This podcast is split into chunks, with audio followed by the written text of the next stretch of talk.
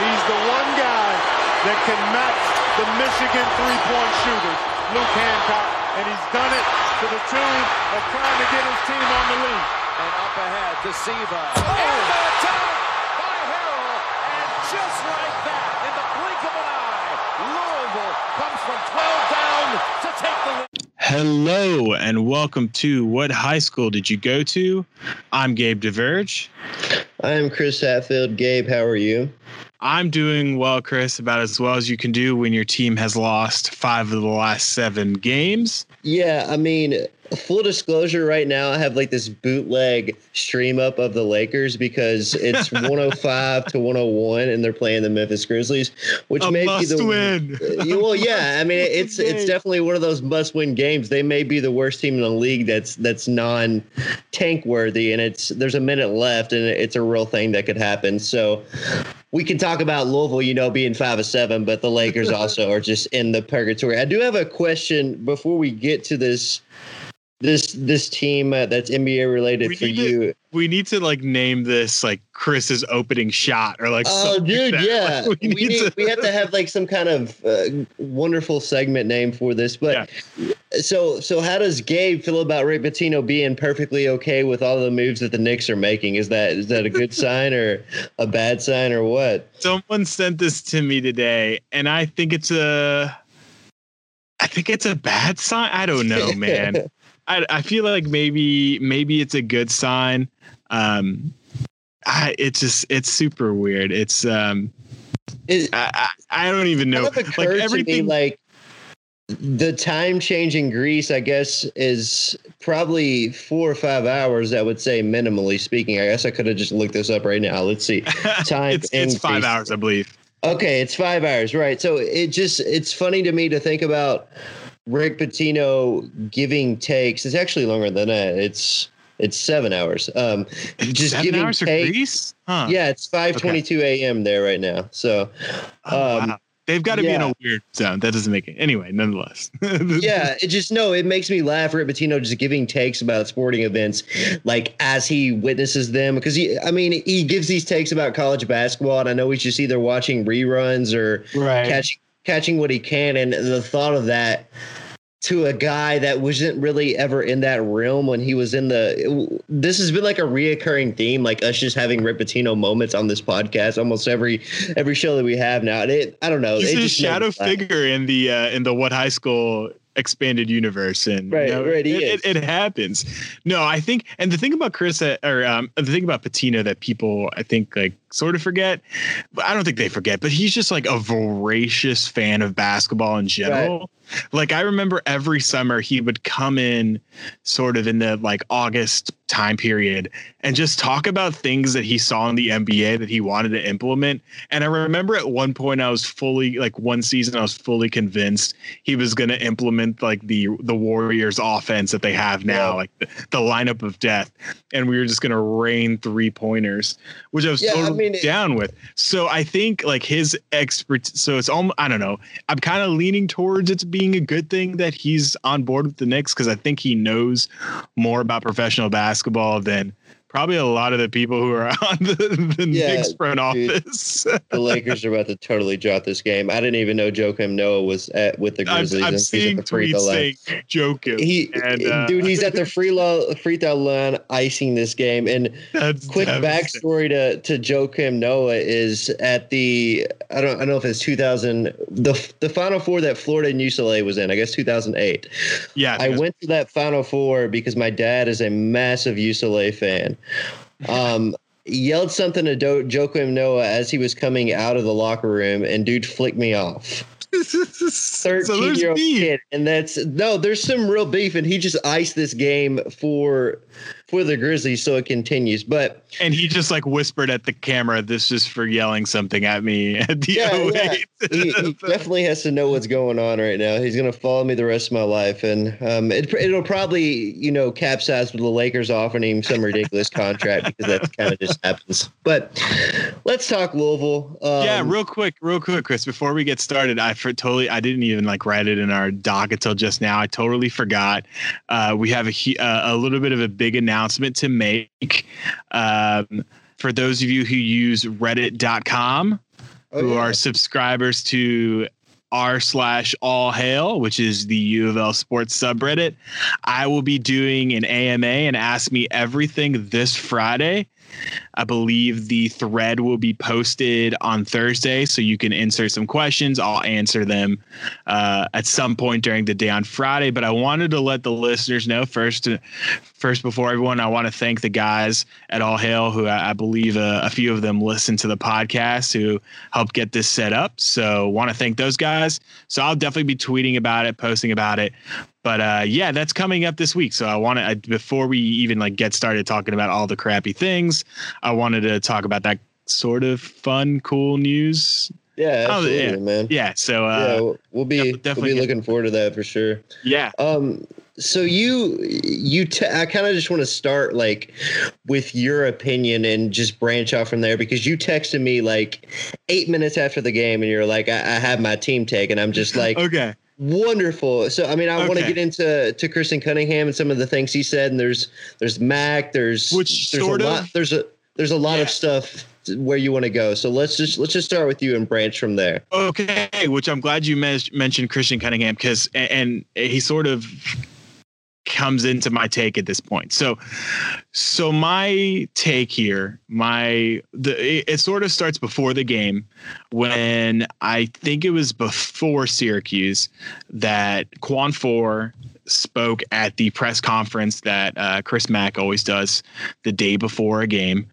And Khwan Fore mentioned that the team had had an all players meeting, a players only meeting, which, you know, we are just joking about the NBA, is always a terrible sign in the NBA.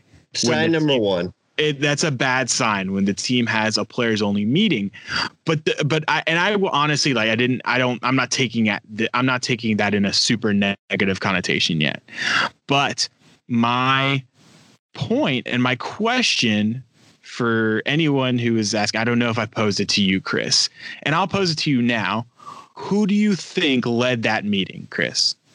Christian who was Cunningham. the leader? Christian Cunningham, potentially, right? Right my point here, and and I think you know it, it will come in here. I'll explain sort of during the game, is that I don't think that Louisville has an aggressive leader. I think okay. Christian Cunningham is a quiet leader. He's a calming force. He's been a calming force at several points of this season. Don't get me wrong. He has been a massive part to when Louisville succeeds. It's because of Christian Cunningham completely agree with that. But I think his leadership style differs from some of the great and legendary U of L leaders that you've had in the past. Right. Your, um, your Montrezl Harrell's, your Russ Smiths, um, guys, your your Terrence Williams's, guys across the the time periods that you have seen, their leadership was aggressive. It was loud. It was outspoken. They would make a very large basket, an and one, a dunk, and they would flex at the camera. They would pump up the team. That is not Christian Cunningham style. Am I correct? You would say. Yeah, and uh, I, am going to let you finish this because I'm glad to hear because I have a I think I have a take on this too. So yeah, uh, I would agree with that though. So I think Chris, my point here is that I think this team for where it's at today on February the 25th in those last 10 minutes of games where they are blowing leads where they're unable to to do much of anything they don't necessarily need a quiet guy who's going to be there in the under eight timeout and just calm everyone down. They need a guy who's going to point at people in the faces who's going to point at the bigs and be like we need you to get rebounds. We need you to make baskets in one-on-one situations. And is going to point to the guys who are missing open threes. They're like we need you to knock down those threes in the corner. We need you to be there for us. We need you to not turn the ball over. And I don't think there's that guy on the team that provides the leadership. And when it comes to those big timeout situations, um, I, I, think they're all looking at Chris Mack, and Chris Mack can only be that guy for so often. He right. can't be there on the court to be that presence.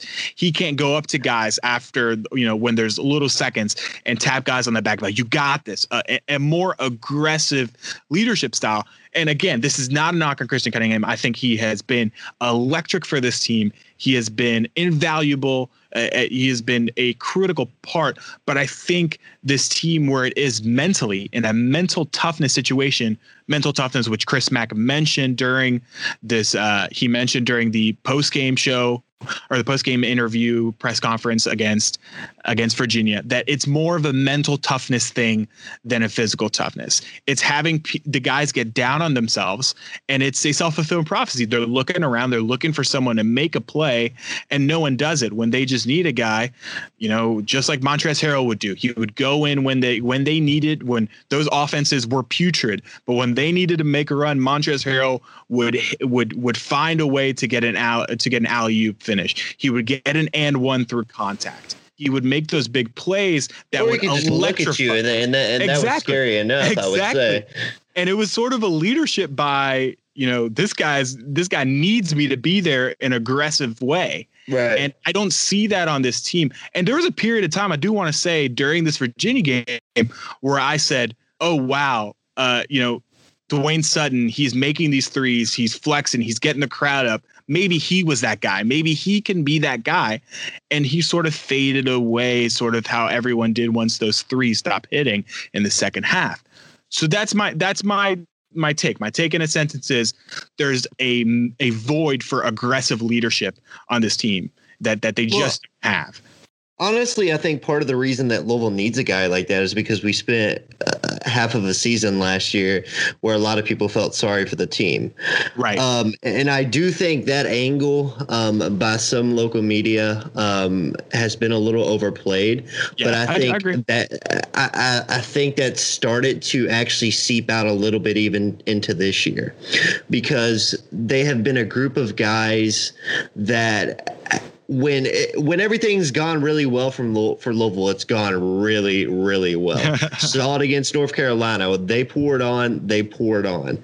But when things go badly, there's nothing. There's no. There's no stoppage. There's nothing Exactly. to fix that leak. And like you said, maybe it's leadership, but I think that's part of the the whole reason. And I, I think is some guys have just felt sorry for themselves and they've kind of been stuck in that that mental mental way. And i and i think based on some of the post game comments that christian cunningham has given over the last few games i think the light bulb is turning on for him that they need that guy. I don't know that he's capable of that guy Right. but i also think at the same time he's just like what the hell? Like if these guys are still worried about duke this is college basketball. I'm not worried about it anymore. They need to wake up. They need to get it together. And i'm Yeah. right there with him. I don't think i i think the whole like duke thing like I think it matters, but I don't think it mat. I don't think it cost him to lose by twenty Right. against Syracuse. I- I, don't I think it cost him to blow a ten point game against Virginia. I think Um, it stifled their creativity. I think it stifled their ability to. Like Kanye Execute. West. I think I, that, absolutely, you know, absolutely, completely agree. You know, I always say yes to, to when you say that, but I do think it, it, it has stifled the way that they can play uniquely. That first 30 minutes against Duke, they were they were just doing all kinds of different things. And now I just think they're so the team is so okay with ch- keep trying to fit the square peg into the round hole even Right. when it's not working which it was working that first 20 minutes against Virginia they were you know they were hitting you know 59% from 3 I believe after that first half Oh yeah, So- it was it was absurd. But that was kind of my thought process through the whole thing. Was the offensive game plan for Virginia any different than it was against Syracuse?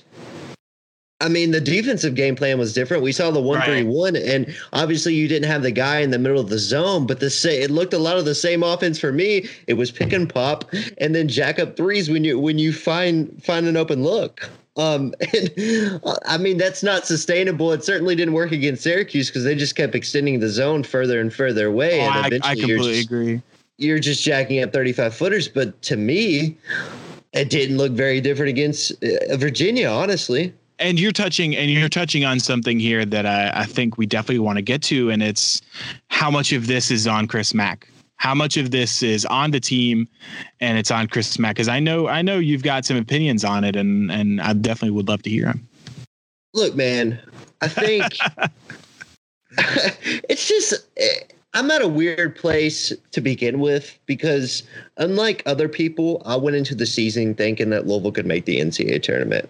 right I don't I didn't go with the I don't know if it was a general notion that was just because a couple guys on the radio and a couple guys on TV said that this should be the expectation for Louisville, that that was the expectation amongst the fan base. I can't really say one way or another. I would say it was closer to 50 50 than, you know, 80 20, like some people seem to think it is. But I went into the season expecting Louisville to be a bubble, bubble team with the hope to make the the NCAA tournament. So right there, my expectation apparently started a little bit higher than some other people. Right. And then we got to this place where Louisville was winning all these games. They were playing, you know, they played Tennessee well, obviously, um, beat Michigan State at home. The North Carolina game happened. So we raised those expectations. We were heaping praise on Chris Mack, coach of the year, all this, all that. But then things start going sour, and I hear don't blame Chris Mack. It's not the player's fault. It's not Chris Mack's fault, but it's the same. Uh, that logic doesn't really follow me when you when you can kind of give praise when all these things are going well, but some things start to falter, and us criticizing or analyzing the coaching isn't isn't the correct um, correct reaction, and I, just don't think that's right. I think part of this has been against Chris has been uh, partly Chris Mack. Um, I think the Syracuse game a lot more uh, than what we saw against Virginia, but yeah, I mean it, that's definitely how I feel in a nutshell. No, and I think I I think I don't think I don't know. I I, I agree. This is a really interesting place to be, sort of as a team, because I think there are many things that can be true. I think Chris Mack has something to do with it. I do. I don't think that Chris Mack is outmatched in the ACC. I want to make that clear, but I do think his unfamiliarity with the coaches who play these same styles that that you get to learn them after two or three or five years that has hurt him. I think at, you know, years Pitino had the. Uh, he had the great benefit of having decades of understanding of Jim Boeheim's zone. So sure. sometimes they would, you know, sometimes I think he just didn't have the team to play very well. But we always played Syracuse well, and Syracuse always played us well, right? That's they they they those were always close games both ways. Um, I think Chris Mack, you know, it's the same thing with Virginia. I think there was a level of unfamiliarity with how would they do some things. But I think his but then you kind of get interesting things where, you know, like they're able to just punch UNC in the mouth and and run away, just like freaking ransack Capital, you know, or um, Chapel Hill eh, with with with uh, that game in in January. So I think it's this really weird Yes, Chris Mack. I think Chris Mack's game plans. I don't know. I I, I don't. I can't blame I mean, Chris Mack for his two bigs being unable, literally getting their shit thrown at them in one-on-one situations, which is just unheard of. I've I've literally never seen bigs like that in one-on-one situations just get demolished. If you're in a two, if there's a double cover, you know, if you're getting double down low, maybe you get stuff blocks thrown at you. But Diakite just dominating our bigs consistently. I don't know how much Chris Mack can do against that. Yeah, you know? I mean, here's like, here's the here's the questions I would say that I have for Chris Mack. One would be the Florida State game, the Duke game, the Syracuse games, post game post game press conference, first 10 minutes of the game, the word effort was used multiple times. Right. Probably the fewest against Duke. Uh, I don't think he said that that much against Duke. I, I, don't think there was a question of the team's effort, but I think Florida right. State and Syracuse, definitely mentioned it. Post Virginia was the first time publicly I've seen him really kind of go after a group of his players like he did the big man. Simply said, uh, I don't re- even remember what he, what we got from the bigs. I think it was like six of 15 shooting, something absurd like that. And simply said, yeah, simply said that's you got to get more. Yeah, you've that's not right. good enough. You've got to get but better. My, but my question is, we watched we watched the Syracuse game and we saw how the offense was going. Do we not think we needed to get more from the bigs after that game? I don't I mean, know. that that would yeah. be one of my questions. And the other question that I have from purely a coaching aspect would be uh, based on the Syracuse game, the length of time that Dwayne Sutton stayed as kind of that zone buster role and look completely uncomfortable. I agree. And why, agree. why a change didn't happen sooner. And uh, uh, look, man. I mean, that's it. These are not these are not like critical things. There's no, no, one saying, and I'm right with you. I don't think that Chris Mack is outmatched in the ACC. I think he is right up there, and eventually will be right up there with the top guys in the league, with your Tony Bennett, with your Roy Williams. I think he is that caliber coach. But this fan base destroyed Rick Pitino for eight to nine seasons. And for me to say one cross thing about Chris Mack on Twitter, you would have thought I killed an animal on live Instagram. I mean, it was it, to me, it's just it, it, it's a little much. No, I think you know, I'm with you. I, I completely understand. I think I don't. I I'm frustrated I think the fan base is just so fractured and everyone's in this weird place because we had these expectations at the beginning of the season. Then those as you mentioned, those those expectations grew. We we came into this month of February assuming this was a second weekend tournament team. And you can't adjust them now. You can't, you can't like, adjust well, them. Now. Well, it's okay. Well, we're, we're going to make not, the tournament. And, it just listen, doesn't work that way. If you're listening to this podcast and you're you're saying out loud, "Oh, I, but that wasn't my expectation at the beginning of the season. I'm okay with that." That's fine. That's you. I completely understand. I wish I could be you. I wish I could be you, but I saw this team go to Chapel Hill and win by 20 points. I saw this team beat a a a Michigan State team that is literally was literally better then well, was more suited for March then than it is now and right. win pretty pretty well. I saw them go up against Tennessee and hold their own for a period of time. I saw them hold their own against Marquette for a long period of time. So don't tell me that I now should be okay with losing by 20 plus points to Syracuse who is who is not good. It, they're not a good team. They're, yes, they're going to make the tournament. They're going to be a 10, maybe a 9 seed, but they're not making out of the first weekend. Right. And you know, it's funny that you mentioned that Michigan State team because they did something that uh, I was under the impression that no team could do, and they went and beat a top five opponent on exactly. the road without their two best players. And you want to talk about toughness and you want to talk yes. about being unbreakable? Yes. That exemplifies it right there. And listen, Chris Mack is still, I agree with you. Chris Mack, he's he is a younger coach. He is there is going to be time to be taken. I you know, does Rick Pitino, he, he's he's learning. He's learning. And I think there's that that's for me that has been the growing pain. That has been the well, you know, I get why he got the technical against Virginia, but you can't get that technical at that time against right. Virginia. You can't do it.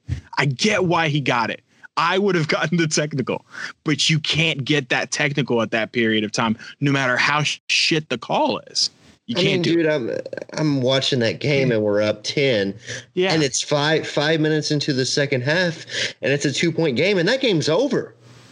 I, right. I don't I don't recall a time that I've been in that situation. Maybe some points last year um, with this team. I don't even think it was to this extreme, but I don't know that I've been at a point with the Louisville basketball team that they have been leading a ranked team like that and been battling a ranked team like that. And I just thought with 15 minutes less than the half that the game was over.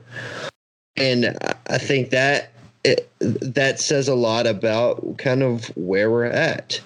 And, and it's look, hard to listen. I mean, like, I don't, you know, I think you made a really good point in response to this idea of fatigue. I don't think excuse me, I don't th- I don't think it's a fatigue issue as physically. I mean, as you said, Christian Cunningham played more minutes last season and the season before than he's played now. Yes, completely agree. He, also has the lowest usage rate on the team in conference play. There you go. So more more back up there to I to compl- I completely concur with you, but I do think that Chris Mack uh, expected to get more from two players on his bench that he has gotten than than right. he has gotten. He expected to have an option for when Jordan Nwora was not performing well in VJ King. He expected to have a other guard to throw in when Ryan McMahon wasn't doing much of anything and when Christian Cunningham obviously needed a breather. Because I think I I don't think he's tired. Uh, I don't think he's tired physically, but I do think he's at some points has been mentally fatigued in running the offense. And I think he kind sure. of gets settled in a position where I don't know what to do. So let's just keep doing what we've been trying to do all game. And he doesn't have a rest from that because every time Darius Perry comes into the game and runs point, he's either dribbling the ball off his foot or making a ridiculous pass that turns into and I and I, I don't feel this way, but I will play devil's advocate and say to some people would say to Chris Mack, you had opportunities to go get plenty of grad transfers and you missed no, on yeah. some guys. Yeah. You have a you have a top 25 you have a guy in da- Darius Perry who doesn't fit your system. I get it. But it wasn't like yeah. there were one other big time schools that didn't want him coming out of college. He's That's, a talented guy. I mean, hindsight. I, I, I mean, hindsight's always going to be twenty twenty. You know, right. you and I, we at the beginning of the season, if we if someone had told us this was going to be the season that Darius Perry was going to have, we would have laughed in their faces. Right. We would have we did not assume this regression. Yes, he didn't fit the system. I did not expect him to be borderline unplayable. I didn't. I don't think anyone expected that to be basically unplayable. Uh, How do you explain just Steven Enoch playing the way he did against Duke and just being who he has been the last two games? Because that has been something I've been thinking about, and I just can't wrap my head around it. I don't know. I don't know. And and and I don't know, like something something I was saying on the way out, something I noticed. I don't know, man. Like Diakite I mean, the man looked like he was he was Tim Duncan down there. His parents were his or uh, his guardians, I believe, were in the house. As someone told me, uh, I saw some people with some Diakite shirts on. Maybe that was a factor for him. Um, but he, you're right. You're right. He made Steven Enoch and uh, to a lesser degree Malik Williams. So I, I, who I mentioned this last episode, I he's not he has regressed over the point the, this season, and I I get why uh, Mack is still starting Malik Williams. I get why he's doing that, but I I don't recall the last stretch of time where he's been really effective. I yeah. can't think of it just off the top of the head. Um, Virginia so, Tech, maybe. Virginia Tech, maybe. Yeah, that's probably it. Um, I don't know. It's just been, it's, I think it's a combination of, I mean, there's definitely, like you said, like things like uh, Dwayne Sutton being, being the screener at the top of the free throw line for the zone. That obviously went too long, especially when we saw uh, Jordan, Jordan Nwora uh, do a better job of it in the closing minutes of the first half. So I, I, didn't understand why that kept going. I also think that some of these, uh, some of the inbound plays that we've seen, especially towards the end of the, the Clemson game. I think at some point Mack's got to be like, okay, we're gonna we're gonna get guys to come off the screen to get them open and inbounds. Like you got to yeah. do something different. Like it's just it's obviously you got to install something else. So I think yeah, I mean, there's those, some of those small things are there that I like that I'm just like, why hasn't Mack done this? But do I think that makes the difference between where we potentially could be and where we are now? Not necessarily. I'm not. I, I don't. I don't put those. Yeah, those small think, button presses as the difference. I think the only game that I can say there was a glaring coaching disparity was the Syracuse game. Yeah. Um, and I, I just really feel that way. And that doesn't even mean that necessarily that that's going to be the case for Chris Mack's rest of the career. Those games happen. They yeah. happen to Rick Pitino. They happen to John All Calipari. They happen to every guy. So you some sometimes you're just out coached. Um, and that's that's a difficult difficult team to prepare for. Um, I did like. Uh, we talk a lot. We talked a lot of thirty minutes about the things that we've been kind of frustrated with. So I think it bears mentioning a few things that we did see positive. I did like yeah. the one three one against Virginia. Um, I've been kind of wondering where that's where that's been. Yeah, uh, but, but I think I think Virginia figured it out. I think it was like five minutes into the second half, and it was clear that it wasn't it wasn't working anymore. I think they yeah. got a few, the few like two alley oops off of it or two easy buckets, um, and it just was. I don't they know. They started to really get the back door. They started to really get the back door open on it, and uh, just I, I get why. Like I think it was good. It worked for 20 minutes, but I think Virginia's also. I I I don't want to discount the fact that Louisville's playing much tougher teams. I don't want to discount the fact that North Carolina came into the came into the Yum Center and said we're not losing to these guys twice I'm not going to discount the fact that Duke is you would, you know, gun your head. There's not a person in America that would say a team besides Duke as their national championship today, assuming Zion Williamson plays, which it it all all signs point to that, right? Um, Virginia is Virginia. You know, all jokes aside, one verse sixteen, but they're a great team. They're a top five team. Um, so I'm not gonna I'm not gonna act like that's not a factor here, but I think I get frustrated. I've heard some people um, in the media and on Twitter say, well, at least we know for the first 30 minutes that we will be, you know, in, in March Madness, we'll be in a situation where this team can compete with anyone. Because that's just plain baloney given the fact that they've played terrible final 20, 10 minutes over and over and over and over. Yeah. And I, and I guess that's like, it comes down to a point of basically right there. How much do you put on the shoulders of a coach? How much composure his team has, and right. how much do you really put? I, I, think if it was this was Chris Mack's system and he'd been coaching here for three years, and you saw his team with this type of composure, you could absolutely crush him because yeah. I, I, think he would yeah. deserve it. Yeah. But the difference is we have a point guard that played most of his career at Stanford.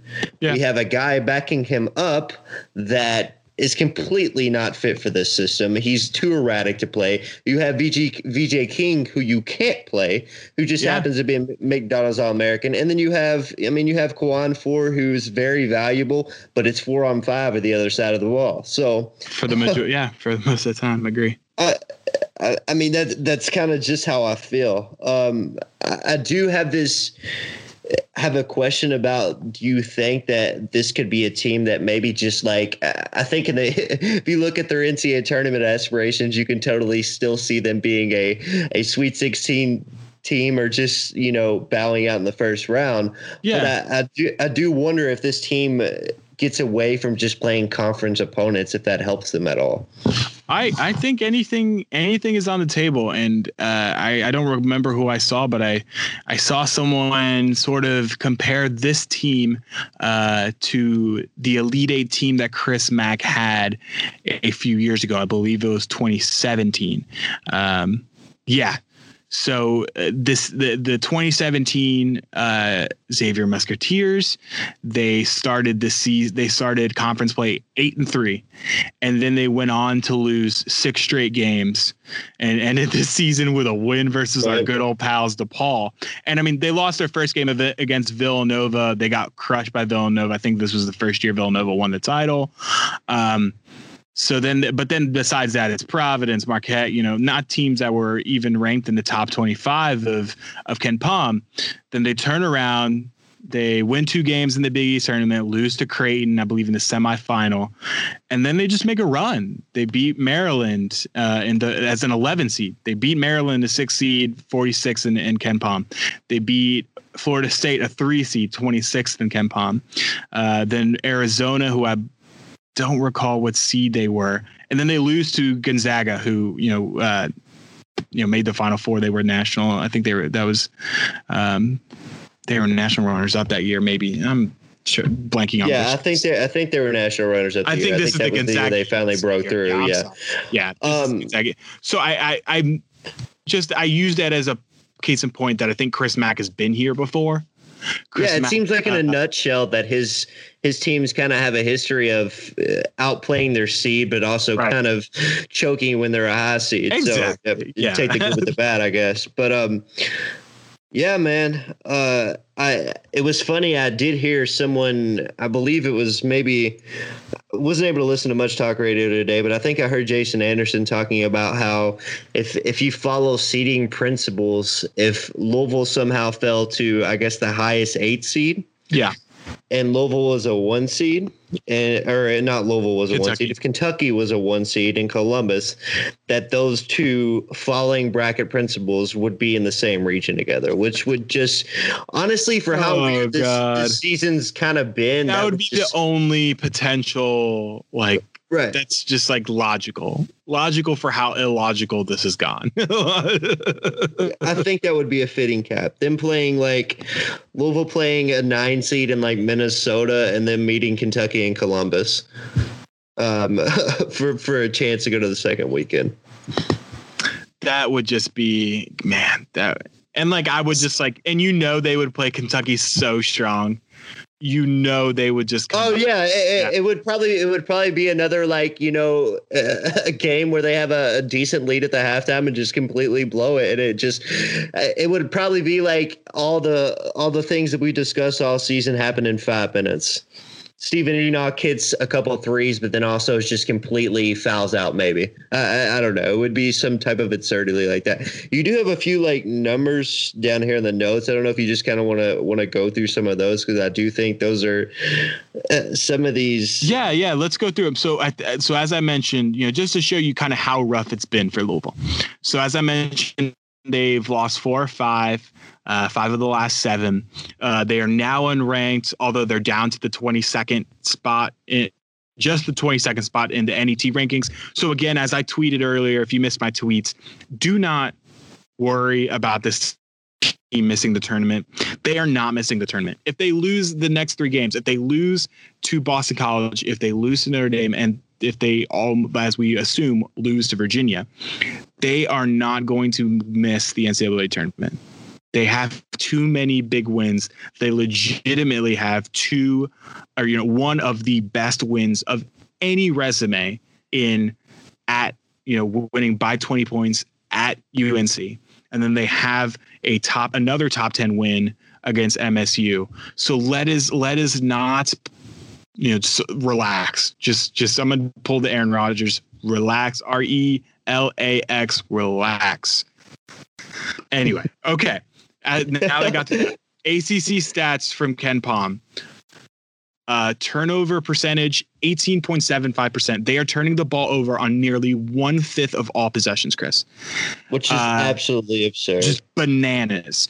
Uh, their offensive percentage, uh, offensive rebounding percentage is just 27.9%. That means the, you know, over 70% of offensive uh, possessions, they are not getting a second chance at it that's of that's bananas. Uh, 43% of points scored are two point field goals, Chris. That's 14th in the league. There are 16 teams in the league, or 15 teams in the league and that's uh, that's the one that is the most like noticeable just over the course of the last two games because yes, like uh, the I mean the Virginia game it was obvious. I don't think they got a two point basket until about the one or two minute mark in the first half when yeah, Christian and they only that, scored that, that little floater. Yeah they only scored like four or five the whole game. So it's yeah, it's uh, they and against against Syracuse, they were really unable to penetrate that at all. And the as we we've talked enough about, uh, you know, Dwayne Sutton and even Jordan Nwora when he was at the the free throw line, uh, really difficult getting that that mid that midway shot to fall. So yeah, that's a really odd thing because and also you know we've been talking we talked a lot before conference play started about getting to the free throw line how good this team was at the free throw line how well they shoot from the free throw line. They're only get you know their their field goal or free throws attempts over field goals attempts. So only 28% of their attempts are coming from the stripe. That's 10th in the league. And that's just criminal for a team that's that shoots that as well as they very do. often. They, yeah, and that was a, I mean that was kind of a team that was that was something that we thought I think one of the questions I had going into this season is I think it was probably on most Louisville fans' mind is like what the identity would be, and that was one of those things that this team was really building their identity around was getting to the free throw line and being a team that lives off the free throw line, and that's that's definitely something that's went to the wayside over the last few games for sure. No, it doesn't. It, it doesn't make much sense to me at all, and um, so it's it's just go ahead, go ahead. Do you make much of the uh, the Cunningham uh, kind of inadvertently calling his team soft? I mean, he didn't come straight out and say it, but uh, let me find the exact quote because he basically said. Yeah. The hot take is I don't know if I'm paraphrasing or not. The hot take is that the Duke game has took something away from us. If that's the case, then we're soft. Basically, is what he said, right? I think he may have said that's soft and okay. uh, I think that's, if I recall that's like the but but it's the same thing. I don't think I don't think that's much different in terms of semantic. Yeah. I mean that's I I agree. I, I, mean and I I think I retweeted. I'm like I mean like yeah it's soft. that's it's soft because and I I I hope it means something. I don't know, Chris. I mean we had we've had what three weeks in a row where we've had these kinds of conversations. The first yeah. week, I think I said, "Oh, be really good for this team uh, to go play outside of Louisville." I think I said, and then they went and they, um, you know, they beat Virginia Tech and they lost to uh, Florida State, or I think that was in regards before before Syracuse, and they just yeah. like they, they, of course they you know laid an egg against Syracuse. Um, I said that. Now I'm saying, and I, I, I don't know. This is kind of my thing right now. Is that I'm glad they didn't kind of stay 24th or 25th in the uh, AP poll because I don't think they deserve a number next to their name right now, and I think that's something a chip on their shoulder. Hopefully, uh, that didn't work very well again against Syracuse with the whole Seth Davis uh, scouting report thing, they were joking, "Oh yeah, we're definitely using that." Um, right. that didn't really work, but maybe it works now. I don't know. I mean, I think you said uh, also what you said. It's like not having to play teams in the league will maybe help. And also, I I just want to say this: Boston College played Louisville really strong. At, yeah, at, at Louisville, dude. That was. I mean, that was a game that.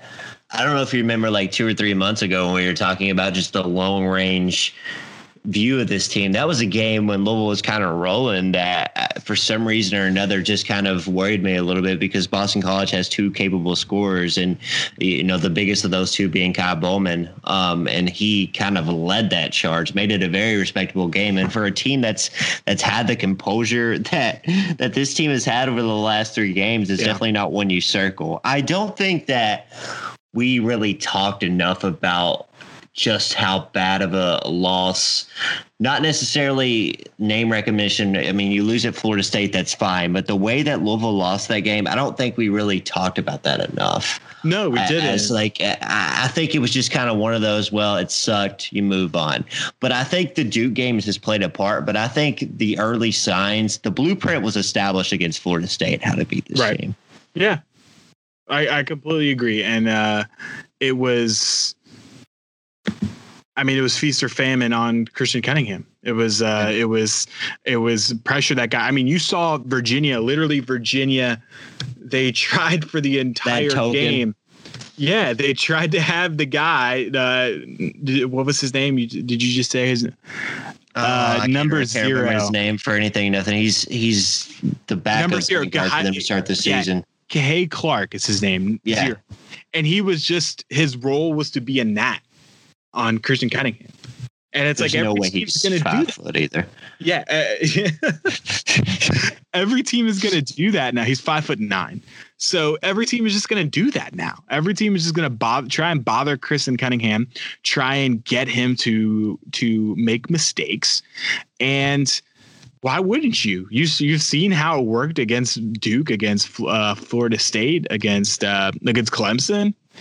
Um, yeah, and these are teams. I think those the the length thing is is a thing. Sure, um, they're struggling against teams that have always been that are longer. I think Louisville teams have kind of always had that weird thing. Yeah, I think so too. I think uh, it's funny you mentioned that because I've thought about that too. I think it seems like that's always been our problem. That's I think we we recognize that a little bit more because Louisville plays Kentucky every year, and they just happen to generally be one of the most longest athletic teams every season. Yeah, so that yeah. that might be a part of the reason why we notice that a little bit more. But yeah, no. do you have any uh, tangible like basketball things that you think that Mack could try or do over the course of the next three to four games just to see what that it may help any? I do have one, um, but it's kind of out there, and I'm just curious if you have any. I think just underlining playing inside out. I think yeah. that's how this team has played its best basketball. I think when I, I, one thing I've really missed, Chris, and we talked about it uh, several episodes ago, I've really missed the pick and roll. That was something Christen Cunningham was so good at doing during that run in January. He was him and Malik Williams. That's what Malik Williams was so great at running the pick and roll with Christen Cunningham. And I miss that a ton. I, I, don't know where that went, and I see it every single. I saw it every single time against Virginia. Virginia was able to capitalize against Louisville when the bigs were were cheating out, sort of how you do in the pack line, and Louisville could never once take advantage of that against Virginia. And I said, why aren't you looking every time? Why aren't you looking for the big man off the off that two seconds where where the big guy yeah, cheats the pack line? I think they got it a few times. It. I think they may have got it once or twice yeah, in the first half, but they definitely didn't try it all in the second half. And I just didn't understand, especially when we were having all these problems in one on one play. Like, why wasn't that? Why wasn't that something like just try it? So I think I mean, if the, I'm going to say one thing, I, if I'm Chris Mack, I'm going to say get twos. Get try and get twos. Try and get fouled. You can get to the line. We shoot great at the line. Get to the line. And if you see someone open in the corner, then maybe get it to them. But try and get points from the inside out. I, I yeah, I, I, I miss numbers, that. I miss that the numbers bear that out. Like I said, I mean, their usage rating for Christen Cunningham uh, in conference play is lower than Khwan Fore, uh, which is kind of remarkable to me. Um, but it is the case. Um, yeah. So I, I think getting as weird as it sounds, is we just spent 10 minutes talking about some of the burden that Christen Cunningham has had to bear. Getting him involved in the offense a little bit more would help this team tremendously because there's not a lot of good passers on this team. I think Ryan McMahon might be the second best passer on this team, and that's not really a compliment to Ryan McMahon, to be honest with you. Um, that's just it's, it's not, the, no, yeah. And, and, and listen, like, and I'm not trying to, uh, you know, Ryan McMahon has been a spark plug for this team while we're talking about him here, but if he's if he's missing shots, Chris got to pull him. Like that's yeah. what he's on the he's on there to stretch the floor. If you can't give him four or five opportunities to try and get hot when we're losing so much on the defensive end. I just would rather have Khwan Fore there if he's missed it. If Ryan has missed his first two or three threes, I'm not going to give him another five minutes to try two or three more times. Yeah, I'm I'm here for three guard lineups at times. yeah. That's that's my outline thing that I wanted to see just for the spurts against matchups that work, and it probably wouldn't work with Ryan McMahon at the two. You'd probably have to go Darius at the two yeah. and Khwan Fore at the three, and yeah. then uh, Nwora or Wara, sorry, and then maybe Malik Williams at the five. Um, but I don't know. That was a really weird thing. I was thinking just to see with how shaky this team has been when when teams make runs, yeah. if that could just be like a tourniquet thing that could kind of get their confidence back to two to three minutes. Because I think at this point you'll try anything. I I completely agree. I think it's uh it's something worth trying. Uh, so Chris, I think we've we've talked enough about what's wrong, enough about what we're tired of seeing. I think uh, a good question as we try and wrap this thing up is do you think it's going to get fixed and when? I mean, fix is going to be a pretty loose term because I don't right. know that we're going to be able to know if it's fixed. I don't think anyone expects them to go to Charlottesville and win. I would be happy if that game's respectable, quite frankly. Um, I think you lose to Boston College, it's a it's a problem. I think you lose to Notre Dame, it's panic level ten. So I don't think. Um, let me um, say, I don't think they're going to lose to Notre Dame. I no, really I, don't think that. I think they'll beat Boston College in Notre Dame. I do think that. I firmly believe that. I think Boston College is talented. I think they're improved, but I think they'll win that game. Um, just one thing, yeah. No, no, just one ahead. thing I'm looking at in Boston College. I was taking a look at Ky Bowman. He's had a really rough go of it the past like five games. He went two for twelve from the uh, from two um, against Clemson two nights ago. Uh, two from eight uh, against NC State.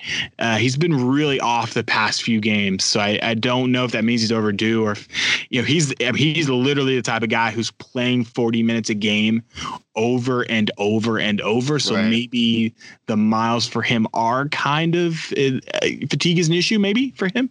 Um, so I think that's one thing to watch and why I kind of feel a little bit better uh, about Louisville going up uh, to Boston.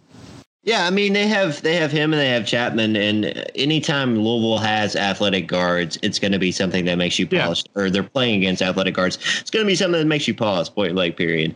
Um, but I feel good about that game. I just do. I do, I don't want to entertain the conversation of Louisville seriously losing to them because I just don't think it's very realistic, and um, that that's honestly how I feel. So, yeah. and Chatman, just and, also looking at him, he didn't play against Clemson. I don't know if he's, uh, I don't know if he's oh, okay. just noticed that. Um, so another another thing to consider. Yeah, for sure. And then I mean, you go into the ACC tournament, and I guess they're a seven seed right now. Um, so that yeah, would be a first like, guy. Yeah, it seems like uh, there is an outside chance of them uh, falling into that fifth position where they could play a Virginia Tech or a um, or a Florida State, another Florida State uh, rematch, you know, potentially get some revenge there. But that does also appear to be sort of they're going to need some help. Uh, yeah. Florida State has some tough games ahead, I believe, uh, but Virginia Tech, it's it's a it's a much much less uh, hard road for them. So yeah, as it as it goes right now, Louisville would be the seven seed.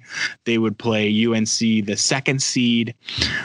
Um, they would play the winner of BC and Pittsburgh. Granted, granted they win that first game. Yeah. Yeah, yeah, yeah. BC and Pittsburgh, I'm not too worried about. Uh, I mean, we could play BC for a third time. That would be really fun. Um, obviously, you kind of hope that you get to that five position. I mean, losing to Syracuse made that very, very, very difficult. Yeah, um, I mean, being in the, the there's a pretty distinct difference between that seventh um, and the sixth position, even because you look at having to play Virginia or Duke, and then instead of playing one of them, you could fall down to playing North Carolina, who's happens to be playing as well as anybody in the country right now, but at least you have beat them. So I mean, there is yeah, that. But. There is that. There is that.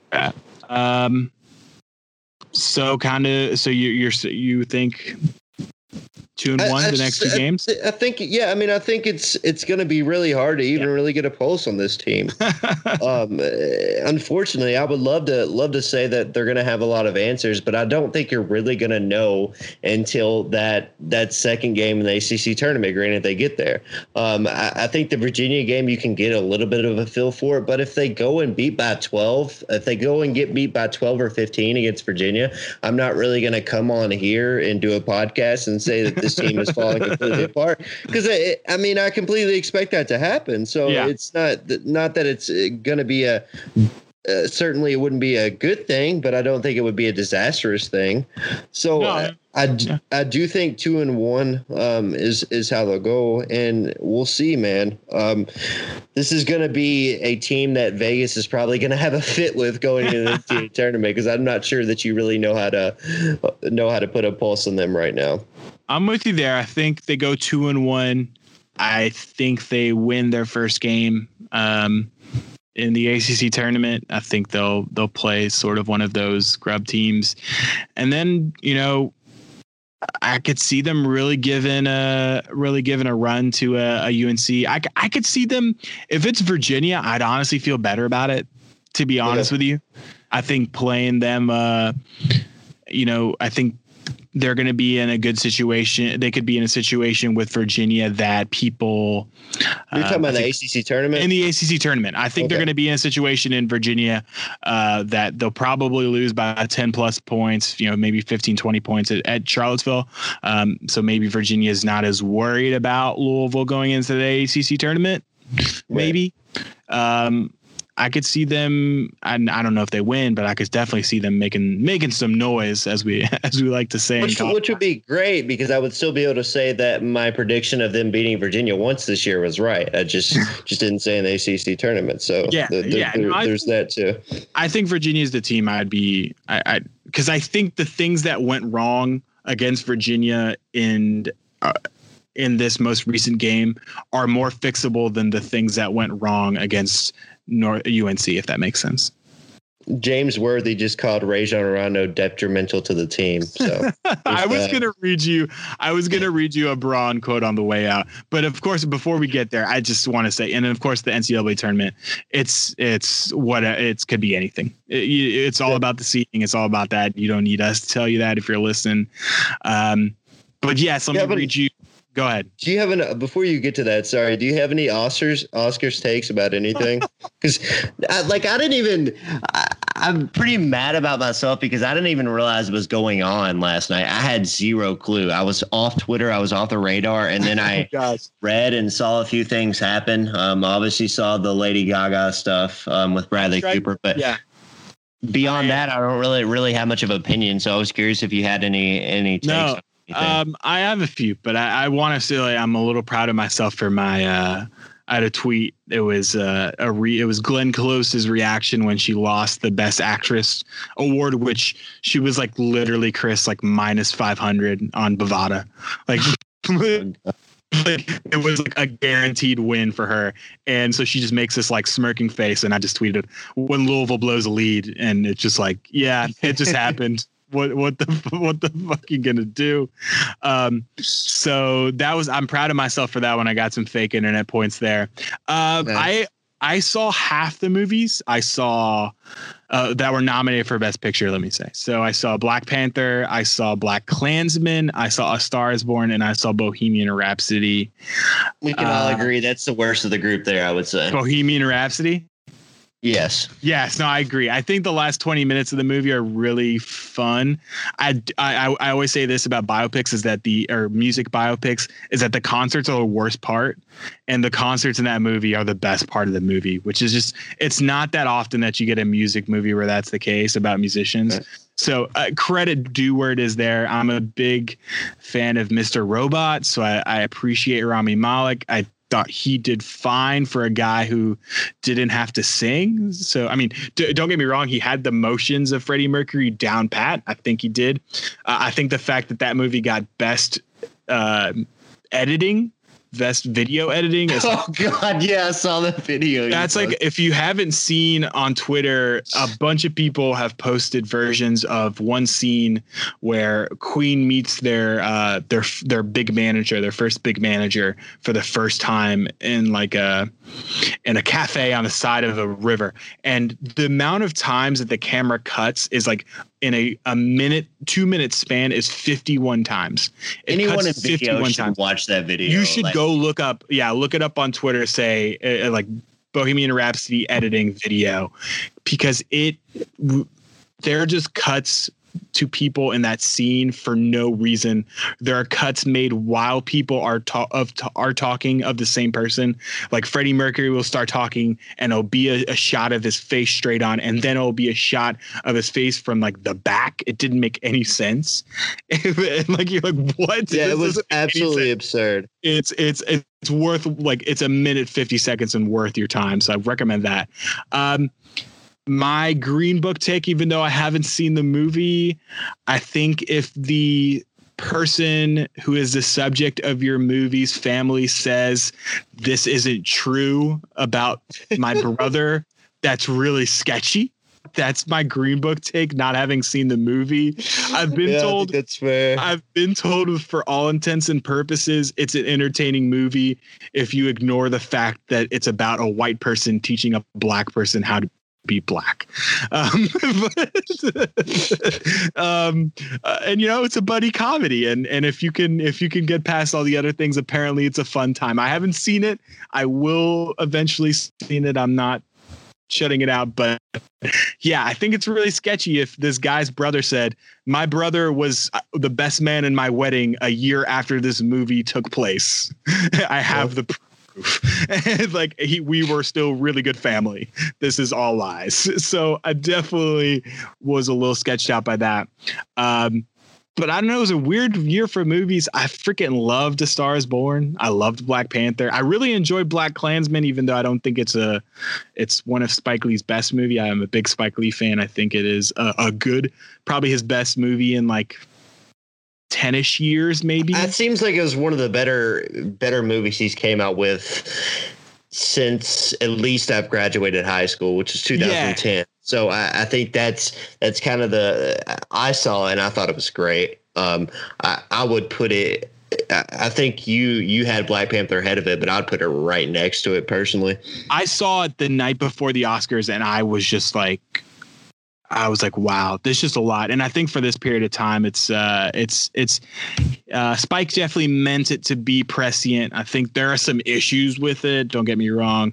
Mm-hmm. Just looking at, yeah, I think it's probably his best movie since Inside Man, which is 2006. He hasn't yeah. really had a good movie in a while. Man, that's rough. Um, I didn't enjoy Chi-Raq, so don't get me started on that one. Yeah, I'm kind of a Spike Lee head, so I'll kind of I'll kind of say that. But yeah, um, no, yeah. So we just like talked five minutes about the Oscars. So yeah, I got Oscars takes. That's fun. You, did you got anything to say about it?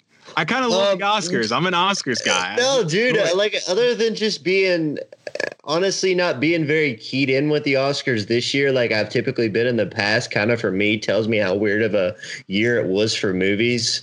Um, because I think Black Panther happened like early in the year, and it just kind of like for me I, I, just I just felt that there wouldn't be much things bigger than this. I think there were problems with Black Panther that I didn't think it was you know the greatest film that I've yeah. ever seen or anything like that. But I for the, what it the, was and what yeah. it represented and everything else, I just didn't think there would be anything bigger than this. So it kind of just I tuned yeah. out a little. And there was like a minute. There was like a minute where Black Panther won two big awards, and I was like oh my god, is Black or not two big awards, but it was like two of the technical awards, and I was like, oh, is Black Panther going to do this? And I even kind of yeah. looked, I looked at the live betting, which they have live betting for this, which is crazy, and I remembered I put if like two dollars on Black Panther, and it was like two, like twenty five to one, and then it had fallen all the way to seven to one at oh lord. And i was like oh my god people really think black panther is making a run during this as as much as you can make a run during an oscar ceremony it was making the run.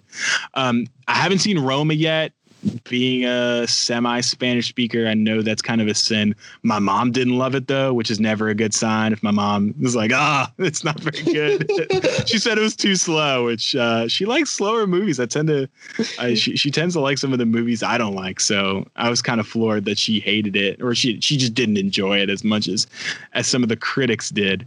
Uh, but yeah, no, it was it was interesting. It was an interesting night. I I just I think those things are fun because it's like we don't have Actually, that many moments where everyone's just kind of thinking about the same thing at the same time. No, so yeah, I, I, mean, I enjoy that shit. I think those those are the type of events that Twitter is like built for. It's built uh, for. I spent yeah. most of my Oscars night watching Train to Busan. I don't know if you've ever seen that movie.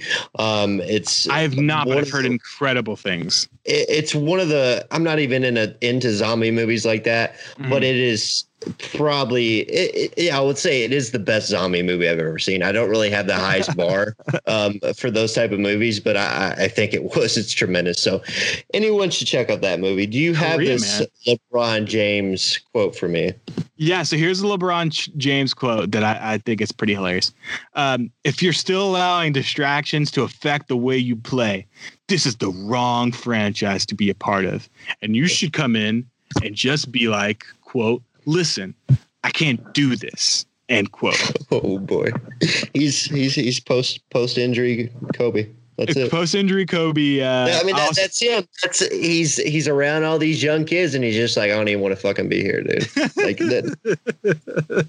I also have a great tweet in front of me that's uh a uh, a picture of a trash bag next to the Disney Channel logo. If and uh, if you're a, a, kid our age, you'll understand what this means. Um, it says, "I'm LeBron's defensive effort, and you're watching Disney Channel." and Honestly, the, the, like, the, bag of trash is holding like a magic wand. again, if you watch Disney Channel and you're our age, you'll know what we're talking about here. Um, this is kind of the first like Lakers disaster that we've really seen unfold on Twitter. Like, it, it, like because there was this high expectations and the Steve Nash, you know, Dwight Howard thing happened while Twitter was around, yes, yeah. but it wasn't NBA Twitter as we know it now. So it's it's almost been a little in a weird way enjoyable for me because it's just been so freaking hilarious to be in like the inner worlds of, of NBA Twitter while this yeah. is going on. Like there are so many just brilliant, creative people who uh, yeah make me laugh very hard, and I'm and very are just, and are talking also just like smartly about the game. It's it's a fantastic time. But like even not to not to spend the next thirty minutes talking about the the Lakers, but Chris, I mean, you kind of expected this was coming, right? You've like you for about a month. You, I mean, I don't, I don't know how much you expected Anthony Davis to sh- to to them to make the trade for Davis, but I think even if they make the that huge trade for Davis, I think they're in the same position where they don't have enough guys. So do when, you? I, when I when I heard Rich Paul just say, "You, yo, bro, you sure this is the right move?" um, that was really all I needed to hear. I, I didn't really expect it to go well, and I'm honestly again, I'm back to the same place that I have been with LA for a little while. Is I think that Magic Johnson gets a pass and will always get a pass, and I just think that's an unfortunate reality. I really do. I agree. I, I think, think I think the issues with this team, like I said, this like I I don't know what Magic Johnson was thinking at the beginning of the season when he put this team together. Because it wasn't like you had like a, a group of like, you know, it wasn't like 75, 25%. You didn't have people out here saying, well, th- this could work. This is why it could work. No, nobody was saying that. Even Lakers fans weren't saying that. They were too busy telling you how they were going to get Ke- Kevin Durant, Klay Thompson, and Anthony Davis all on one team in two weeks. They weren't telling you how the team as it sets right now would work because no one thought it would. Um, just just go get Khris Middleton. Do something. Like I don't even freaking care at this point. I just want something that is better than an eight seed in the NBA playoffs. That's, I, that's what- yeah, I don't think they're making the playoffs, Chris. I, no, I. I'd be fine with them not making it this year. But if you just uh, let's just talk about next year. I mean, no, I- honestly, uh, changes soon enough will happen. Um, it is what it is. I'm sure I we'll talk about it that. plenty. Uh, Yeah. And with that, I think we'll have to wrap this thing up. Um, I need some water. you need some water. Uh, I, uh, one more time, I wanted to let everyone know Friday, um, www.twitter.com uh, slash r slash all hail. A L L H A I L. Uh, will be on there doing an AMA. Please ask questions if you uh, if you've never participated in AMA. Uh, it's a lot of fun. It's a good opportunity to talk uh, about Louisville basketball, about Louisville sports. I'll be there trying to answer questions as best as possible. Again, want to thank those guys for helping me get it set up. And um, any last words, Chris, before we wrap this thing up? No, man, I think we covered it. Take care, guys. Uh, We covered it all. Go cards. Thanks, guys. Hopefully, uh, we ha- it's a little happier next time we we give this thing a, a go. You guys take care.